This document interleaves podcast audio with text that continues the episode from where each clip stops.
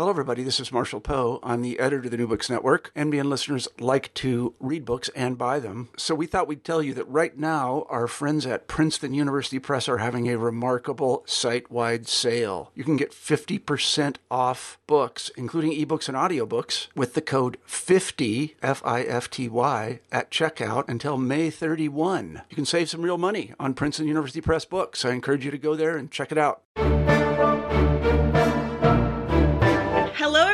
And welcome back to New Books in Russian and Eurasian Studies. I'm Samantha Lomb, one of the hosts of the channel. Today, we're going to be talking to Olga Velikanova about her new book, Mass Political Culture Under Stalinism Popular Discussion of the Soviet Constitution of 1936.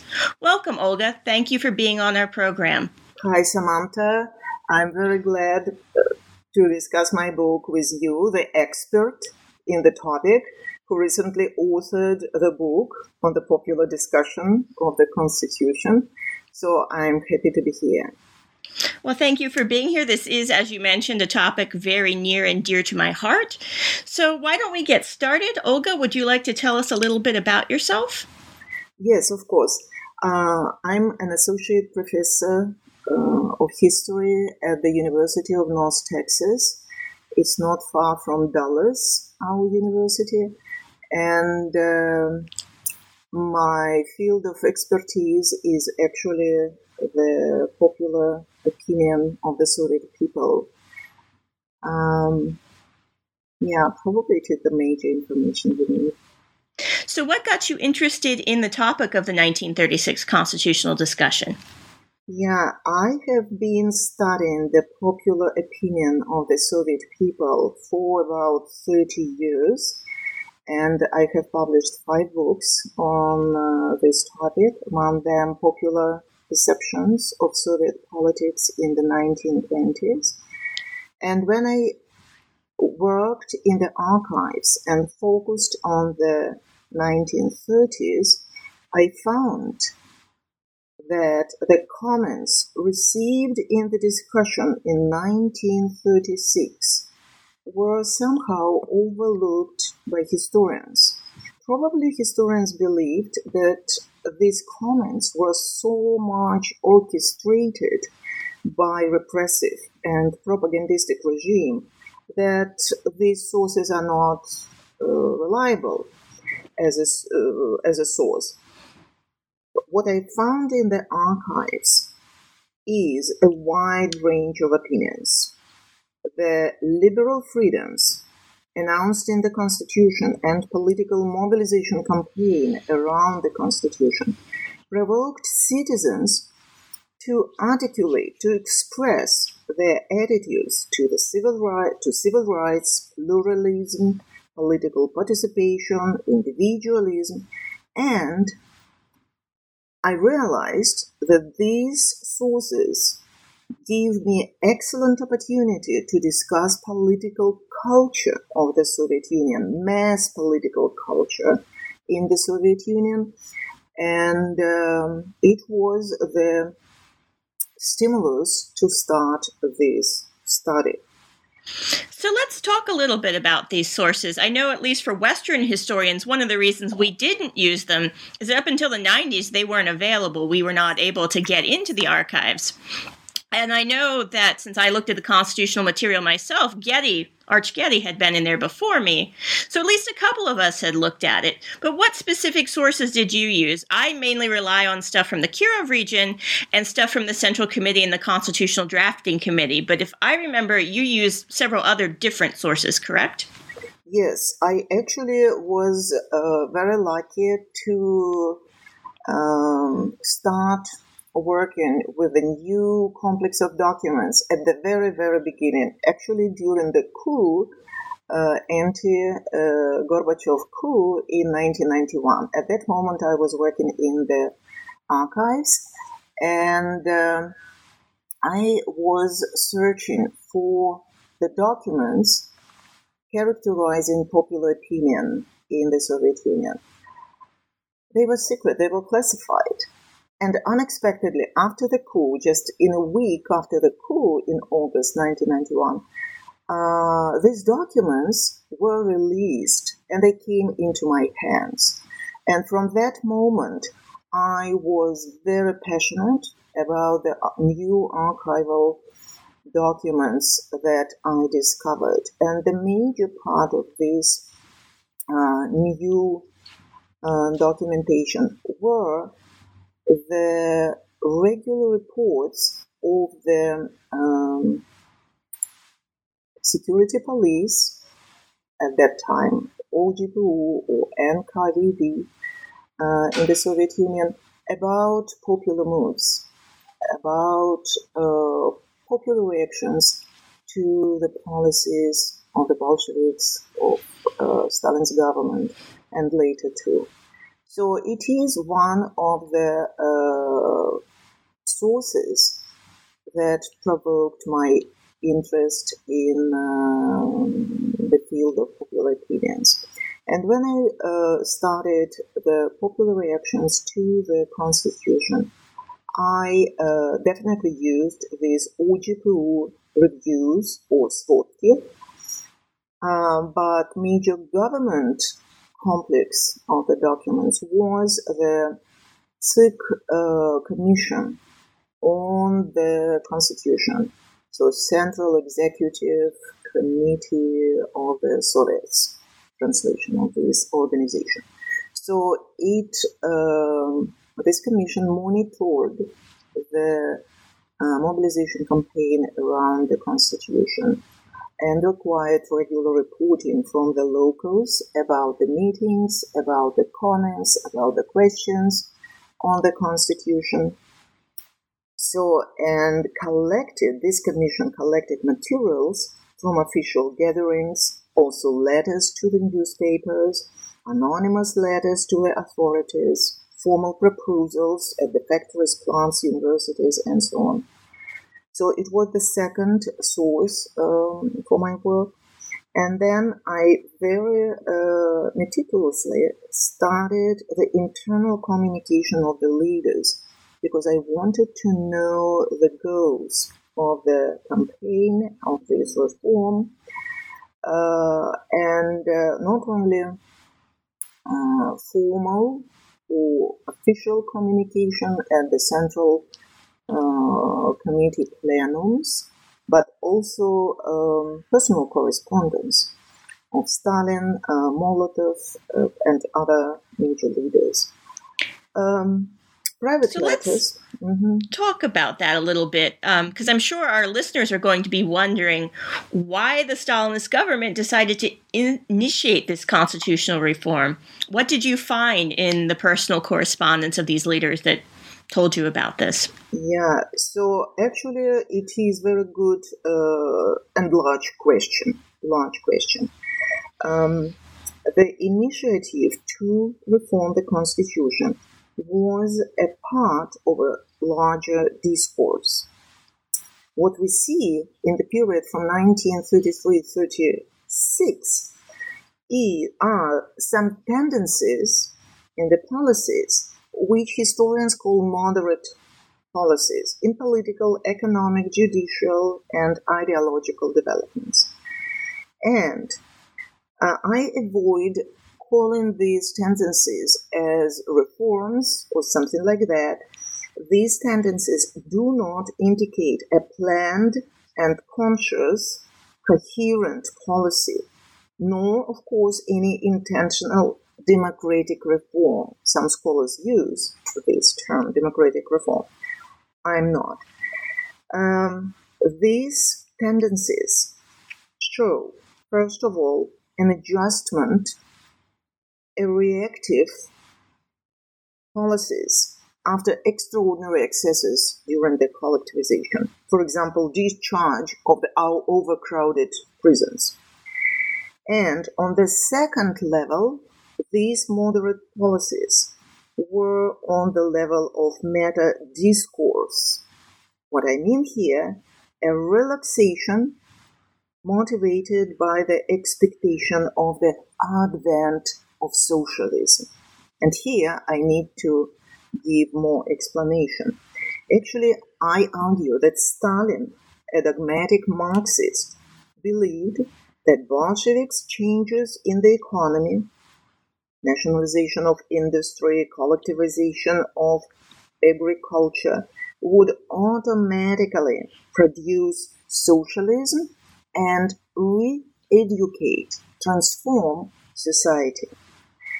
And Stalin texts show that he expected that socialist economic measures uh, plus education plus propaganda and purges would turn citizens, especially young generation, into Soviet new men and women.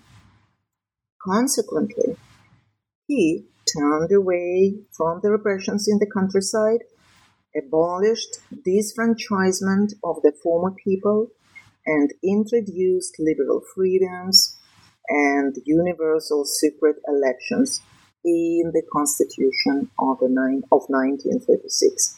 So, Constitution crowned these moderation, moderating policies reflecting Stalin's expectations of the advent of socialism. So, this was the major background behind the initiation of constitutional reform. When you say liberal um, liberal rights, could you tell our readers what specifically you mean by that? So the uh, part of the constitution was um, the chap was the chapter or chapters about granting to the Soviet citizens the rights of uh, assembly, um, right of creating parties was not clearly articulated in the constitution, but it was the chapter about freedom of association, freedom of press, speech, but the most important uh, innovation in the constitution was universal suffrage. And this part of the constitution produced heated debate in the population. So, my next question is Do you think the regime was sincere about these yeah, I know you don't like the word democratic, but these more liberal reforms that they had made in the Constitution. Because I know scholars like Robert Tucker argue that it was simply done for show to help raise the USSR standing in the international community. What do you think? Yes, still now it is the dominating uh, view of the reasons of this constitution that from the very beginning the constitution was a sham. It was a trick. Uh, directed probably to the international community to show the success and democratic face of the regime.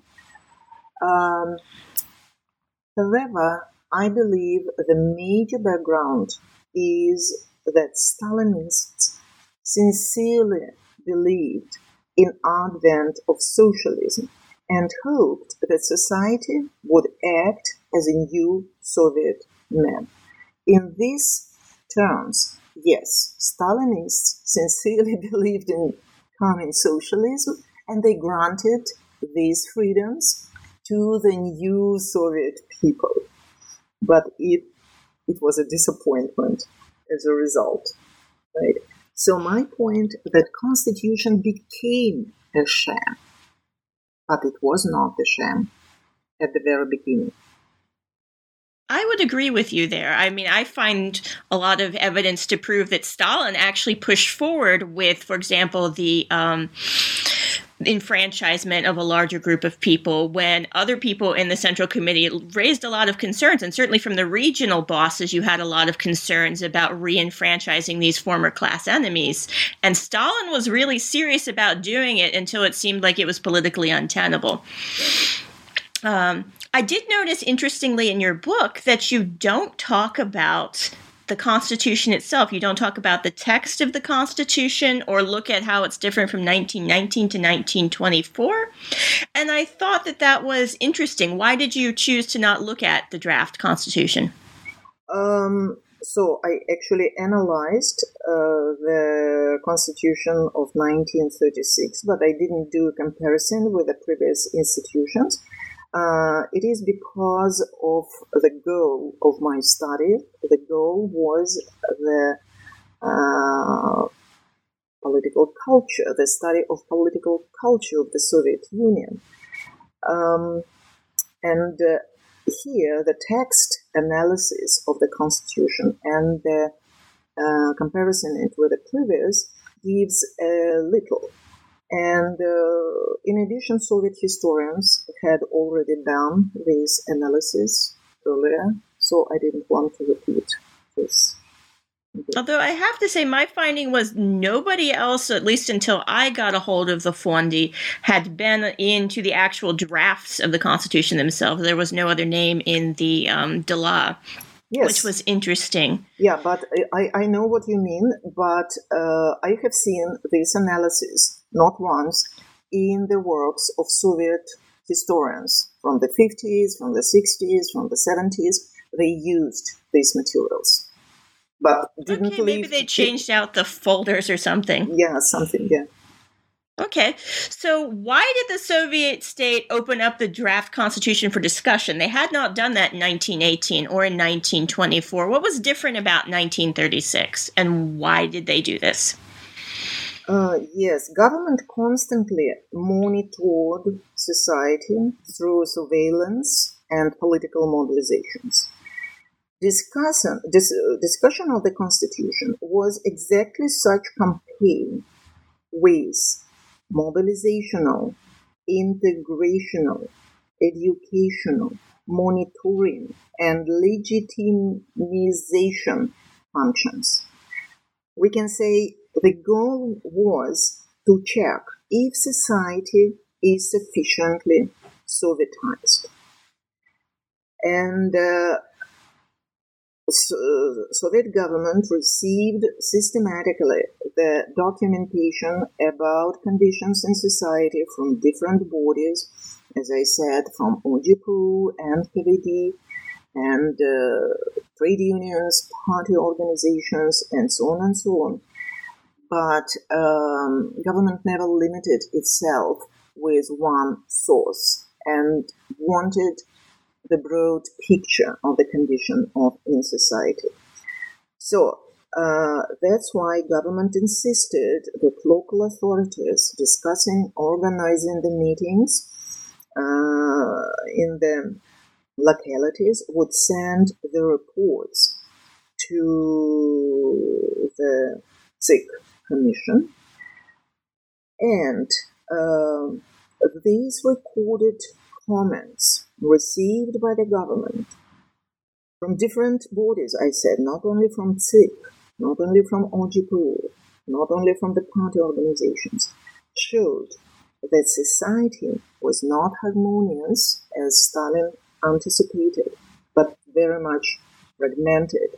We can even see the they could see and we can see the uh, conditions of a civil war mentality.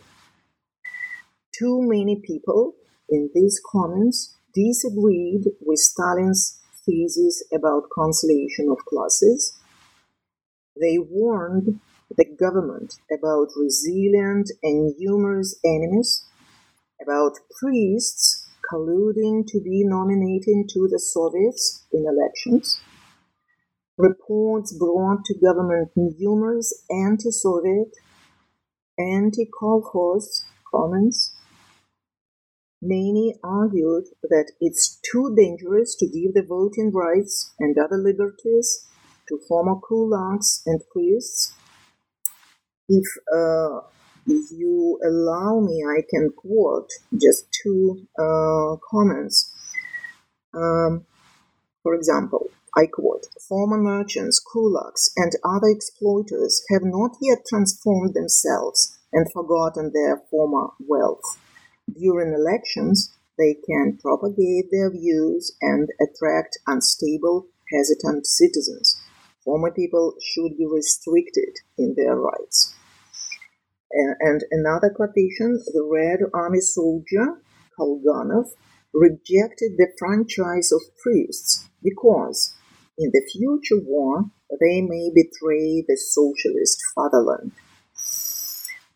Uh, actually, there were numerous fears articulated in the comments that enemies could use new liberties and suffrage um, to obstruct the construction of socialism. So, and you can imagine that such suspicious person as Stalin paid special attention to such warnings. Yeah, I noticed similar things, particularly in the NKVD uh, party meeting minutes that I looked at, a lot of concern with enemies. But I wasn't sure how realistic that was because the NKVD is meant to look for enemies. And I know that in the reports coming from the Obkom and the OB-ISPOLCOM, Akulov from the Central Committee had actually sent out a form letter that demanded reports on, for example, anti government statements, anti constitutional statements, the worming in of enemies into different party organizations. And I found, at least in Kirov, a lot of the incidents they cited were like the same six repeated over and over again. So I'm not able to tell, at least from my documentation, how much of this was real and how much of this was simply because the government government asked them to look for it, how widespread these anti Soviet tendencies really were. Could you tell from your documentation, or did it simply have the effect of scaring Stalin and the other leaders? Um, yes, it is our work of a historian to critically analyze uh, the sources. And um, actually, Stalin was also critical sometimes he even articulated that he knows that OGPU sometimes provide very dark picture and he understood it is their work um, but he wanted information from other sources to create more or less objective picture uh, of the conditions of society. And we uh, are very critical how strong were these anti-Soviet uh, attitudes in the society. We can discuss very long, uh, very lengthy this topic, but what is important in our context is how Stalin perceived this information. Okay?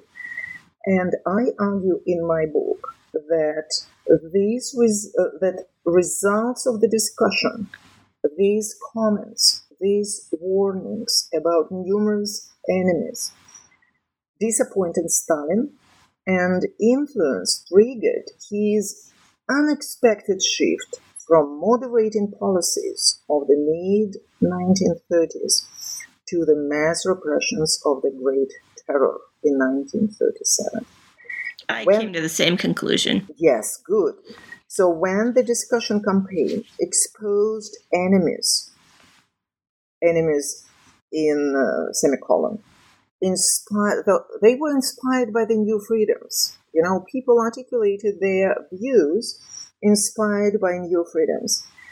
Plus, discussion exposed the obstruction of officials who were frightened by the coming contested elections, who worried about their positions in power and very often sabotaged the discussion of the constitution and liberties themselves.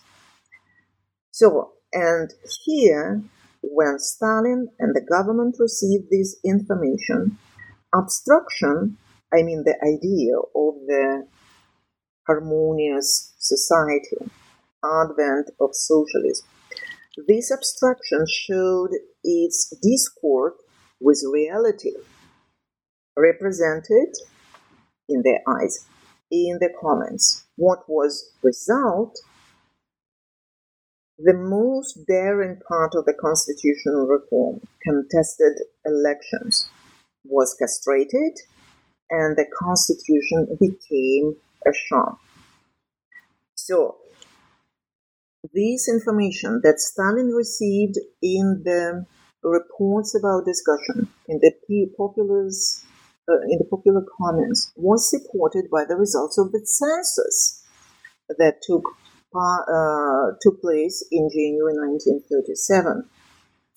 Census showed that uh, society is not so successful on its way to socialism, on its way to harmony, as it was expected and even announced in the newspapers. For example, a lot of population was still illiterate. 57% of the population were believers. They kept religious um, worldview. And in addition, they um, the government saw huge losses in the population.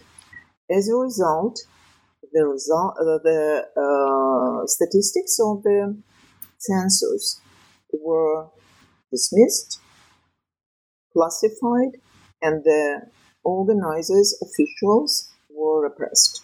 So these results of the census were cancelled because the statistics didn't correspond to the expectations. It is strong argument supporting that Stalin re-evaluated conditions in society sometime in winter 36-37. War and disillusionment with the progress in society pushed Stalin to expand the purges previously directed against party and uh, Soviet officials, against oppositionists. Now these, mass, uh, these repressions expanded to the masses against believers, former kulaks, and other unreliable population groups. Well, I know when I did my study that they had a lot of trouble getting information from local and regional officials from which they could make this sort of decision. I know Akulov writes a very angry letter to the Obkom bosses in August, I do believe, because they're not getting any information about the discussion. They're not getting the collections they need he actually writes a very angry letter to um, Bobkov, who is head of the Ob Ispolkom, the uh, executive committee in the Kirov region, and claims that he's basically cooking the books, creating falsified statistics, or not doing his job in collecting statistics. Bobkov, of course, says that that's not what's going on. It's because that the local officials are taking forever and that they have to get all the information from them. But it was seems like in the Stalinist system in general, it's very hard to get material from the local officials and regional officials to Moscow for Moscow to make informed decisions. Absolutely. And certainly that seems to be a big problem. Absolutely. Actually, poor reporting was a part of general maladministration in Stalinism. And uh, there are a lot of uh, reasons and circumstances, uh, actually, wonderful studies by Arch Getty and also Wendy Goldman about uh, these difficult relations, we can say tensions between Moscow and uh, local authorities. So locals was often not able to implement contradicting orders from Moscow, and sometimes they ignored them or implemented them poorly or only formally, or as you said, falsified information.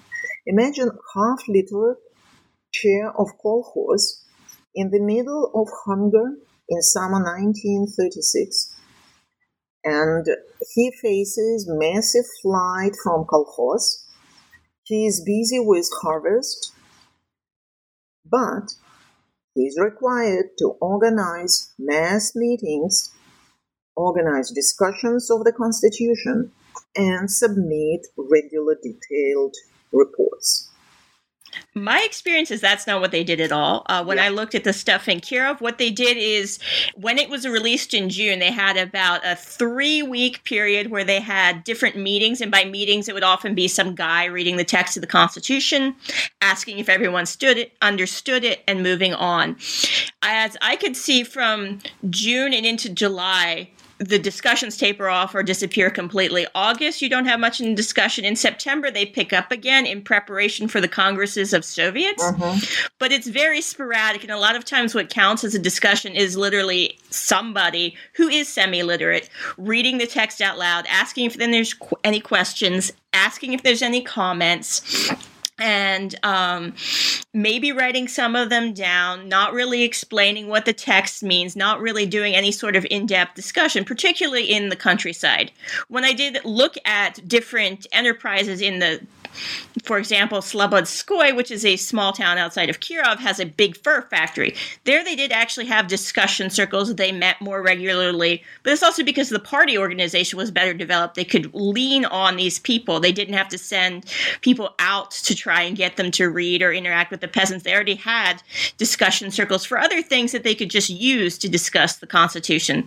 So I, there's a big difference between city and country discussion that I found. Uh-huh. Absolutely and a big difference in how thorough they were. A lot of stuff in the countryside, unfortunately, was not particularly well discussed. Yeah, and the officials very often were illiterate or, yeah, very poorly educated. And on top of that, one of the goals of the election reform, a part of the constitution, was to enhance the effectiveness of administration, to revitalize officials and outvote corrupt and sluggish bureaucrats. And Stalin, by this election reform, tried to use controlled democracy to fight corruption and party boyars clans. And office holders understood these intentions very well freedoms of the Constitution, like contested elections, undermine their positions of uh, power, especially of those corrupt, and as a result, they sabotaged the constitutional campaign and the new freedoms. So it was very understandable their position on the discussion. What I saw in Kirov was not so much sabotage as it was gross incompetence. I feel very bad for these poor Raikom chairmen. Um, you know, the, they're semi-literate. They have maybe an elementary school education, and they have some of these poor guys have you know like 15 meetings a month that they go to. They're supposed to be managing the constitutional discussion, different party campaigns, different economic campaigns. They simply can't do it. But yes, a lot of people did get fired in the Kirov region, particularly from local rural Soviets, uh, as part of the constitutional discussion and the election campaign. So it did at least work in 1936 in the Kirov region. Mm-hmm. Yeah, so in 1936 they were dismissed but in 1937, they were arrested. Yeah, different level. But when you speak about uh, how these, uh, these uh, meetings were organized, we know that very often uh, in the factories, people were just locked in the conference halls uh, after the working hours. And for two, three, four, five hours, they were forced to discuss the constitution. One uh, case we know uh, when people came to watch the cinema, and instead of showing the cinema to them, they were uh, invited to discuss the constitution, and they shouted. So we had paid our rubles for this um, uh, movie, not for discussing the constitution, but OGPU people actually uh, uh, they forced them to discuss. After that, they showed the movie, which ended about one o'clock in the morning, and finally, OGPU people arrested the most active protesters at this event. Yes, it was uh, not always just voluntary uh, participation. So let's talk about some of the suggestions that were made voluntarily or as a prelude to the movie you wanted to watch. So, and, you know, as of November 9th, 15th, 1936, they had collected about 43,000 suggestions across the USSR. Um, and of the 146 articles of the Constitution, only nine really received more than a thousand individual suggestions. And just for our readers to know what they are, uh, it's Article 8 pertaining to land usage, Article 109 concerning the election of people's courts, Article 119 related to the rights to rest, Article 120 on material security and pensions, Article 121 on election, Article 127 concerning habeas corpus, uh, Article 132 on military service, and Article 135 about voting rights, and Article 142 pertaining to deputies' responsibilities to the constituents. So, again, as you were talking about, trying to get rid of incompetent local officials. I noticed that you only briefly discussed military service and social welfare benefits, and you didn't really address land usage or education at all. You tend to focus on electoral rights and judicial reform in your work. Um, why did you prioritize these reforms, and what does this add to our understanding of Stalinism? Um, I actually discussed uh, the comments on the chapters in the Constitution that characterize political culture. It is the topic of my book, and that's why I was most interested in those chapters that gives us good uh, idea of uh, the popular attitude to the democratic principles, for example, and uh, universal suffrage and enfranchisement of former enemies gave people a reason to express their attitude to democratic principles. It is my major topic. However, during these discussions, they very often articulated their high level of intolerance and even social hatred.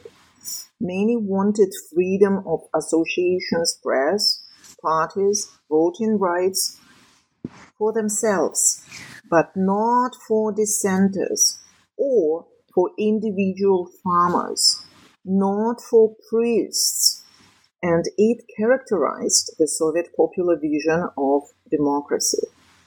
So, why did they feel this way? Had they internalized Soviet propaganda against these people, or did they have their own more personal or economic reasons? Uh, actually, as always, uh, the reasons were um, various economic reasons. For example, one of the motives of the protests against enfranchisement of the former kulaks came from the these protests came from the local activists who dekulakized the rich or wealthy peasants in the campaign of 1930 during collectivization now they lived in the, these activists lived in the homes of the kulaks. They used their horses, uh, maybe some personal property. And now, when kulaks return from the exile after five year terms, they claimed their properties and most important homes. So these activists articulated their uh, these activists who were the beneficiaries of dekulakization, they protested against uh, enfranchisement and returning the rights to the former kulaks. Very interesting why people uh, were so negatively oriented towards priests I uh, believe that anti-religious, not anti anti-clerical attitudes were the most uh, well uh, pronounced in the discussion, and uh, it is uh, probably very old attitudes, um, uh, deeply rooted attitudes coming from the end of the 19th century, beginning of the 20th century, uh, socialist propaganda um, depicting priests as the um, parasites, as enemies of the uh, community, and not belonging to the modernity, to the uh, modern, beautiful socialist world. So these anti-clerical uh, comments were very, very numerous. Uh, then I too noticed that the the um, priests tended to be the object of concern far more than the kulaks, which I found yes. very surprising. Very surprising. Um, I also noticed that people were very much against habeas corpus rights to have an arrest warrant before you were arrested. And that also surprised me. Did you find similar attitudes towards habeas corpus rights? Uh, I actually um, don't know what you exactly mean under this habeas corpus uh, notion, but what I saw in the sources, people protested against the new the innovation of the constitution which required the sanction yes. or warrant of procuratura mm-hmm. uh, before uh, for arrest and the most obvious reason for these protests was that villagers peasants who lived in distant villages and places didn't have militia or police uh, representative in their village. And they asked very often, uh, so if you have no right to arrest the hooligan or criminal on the place of the action, then uh, they will run away or whatever. They couldn't um, understand this period that after arrest, actual arrest, uh, the warrant or sanction of procuratura should be obtained. So it is misunderstanding of the legal procedure. And what I do, mm, what conclusions I make in this uh, analysis of these exactly protests is that legal culture was not very well settled in the countryside. So actually, we can see uh, good uh, signs of the um, proclivity to defend to defend the rights. So people accepted and discussed the uh, innovations about courts and so on and so on. But it was just misunderstanding of the procedure, judicial procedure behind this requirement of the procura- procuratura sanctions. I also found that it had a lot to do with how the Soviet state prioritized crime. They tended to focus on crime that negatively affected state property and state holdings and focused on that over things like hooliganism, drunkenness, physical assaults. Um, because when I looked at crime statistics in the Kirov region, crimes against personal property and person, um, you know, the person's individual self were deprioritized and very rarely saw arrest. So I kind of came to the conclusion, too, that people were sort of protesting the state not protecting their personal property and their personal interests and prioritizing its property over their well being. Yeah, so um, it is actually a good question about um, individual rights and uh, affiliation with the state. So what we see in the comments, as I see in the comments, strong statism uh, and uh, proclivity to defend and uh, uh support the state interests. Okay, and uh, it is um, actually. Um, why they uh, people focused on the defense of state property? It was the echo of the state introduced in 1930 uh, law introduced in 1932 about the theft of uh, the state property very cruel law. Actually it was revised uh, it seems to me one or two years later but it still resonated in uh, popular mind. So it could be an echo of that uh, cruel law uh, to defend state property. And personal property was actually uh, discriminated during collectivization when peasants, kulaks, were um, stripped of any personal possessions like pillows, like mirrors, and uh, yeah, small teacups, yeah, teacups, spoons, and so on and so shaws. on. Yeah, so it was not. Uh, people understood that personal property is is not priority uh, for the state. You know, however, the articles in the Constitution uh, also. Um, Mm, they do guarantee the sanctity of yes. your house and of a small small holding. You're allowed yeah. your garden plot, and you're allowed one cow and a certain number of smaller livestock. Yeah, yeah. yeah. So it, they go with more of the artel form as opposed to the very strict, weird commune thing where everything was collective property, even clothing, towels, teacups, mm-hmm. chickens. Yeah, absolutely. So what I see that comments uh, supporting individual rights, democratic, civil, moderate, conciliatory, tolerant values, and appreciating uh, property rights, for example, existed in the popular narratives. They uh, evidence that even in the Stalinist repressed society, there existed a liberal political subculture with democratic elements. However, these requests for civil rights and support for the innovation of the Constitution were contrasted with mass disapproval of the new liberties, especially religious, as we noted, demands for continuing segregation of the former people and strengthening of punishments.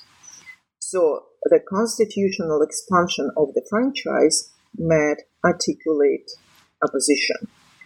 The grassroots often, accept, often accepted state intervention at the expense of individual rights, prioritizing state interests, praising the leader, advocating militarization, a total regimentation of life, and even surveillance of private correspondence. So, aggression against sanctioned minorities, the priests, kulaks, and out kolkhoz farmers can be read as an indication of an authoritarian type political culture present in society. So what I see in the political culture, uh, in the mass political culture, the coexistence of liberal subculture with mass expressions of illiberal and traditional values reflected altogether the diversity of the political culture under Stalin's dictatorship. So, what do you think the legacy of the Constitution is? Most Western scholars are very dismissive of it because it's followed up immediately by repression. And as we talked about, both of us seem to think that the reports about class enemies getting power after getting their new rights contributes to this repression. But on the other hand, I've seen reports coming, for example, from 1937 where local rural Soviet chairmen are assessing taxes and doing things like breaking into someone's house and stealing all the flax from their bedding to meet the flax quota. Well, that guy actually got sanctioned for violating their constitutional rights by the obkom because it's illegal to break into someone else's house. It's actually constitutionally protected. So there's this sort of weird mixture of them sometimes obeying or enforcing constitutional rights while at the same time arresting and murdering large swaths of the population. So, how do you make sense of that? Yeah, actually, if we speak about the legacy or lessons of the Constitution, I consider it on a more general level, and I reached uh, two major conclusions in the book. One is in the field of mass political culture, and the second is about our new understanding of the Stalin's politics in relation to the moderation politics and his shift to the Great Terror. So, if you uh, ask about the lessons of the Constitution for society, so uh, we can say that uh, one lesson was that many embraced the necessary Soviet skills of survival mimicry and obedience. For instance, when they parroted officials at meetings. Uh, but on the other, the people learned a new vocabulary of democracy. Now they could problematize areas that until then had not been considered. Yeah, Another lesson learned by people in the Constitution that turned to be a sham was of mistrust. I actually have a chapter devoted to this attitude. It was another side of the mobilizations, with cycles of enthusiasm and disillusionment. The discrepancy between the law and practice led to a moment of truth for many on their way to a critical assessment of the regime. But the main outcome of this sham was the distrust and skepticism that its sham nature produced in citizens. And in the long term, this contributed to the growth of cynicism in society, which finally uh, led to the uh, finally eroded the foundation of the political system.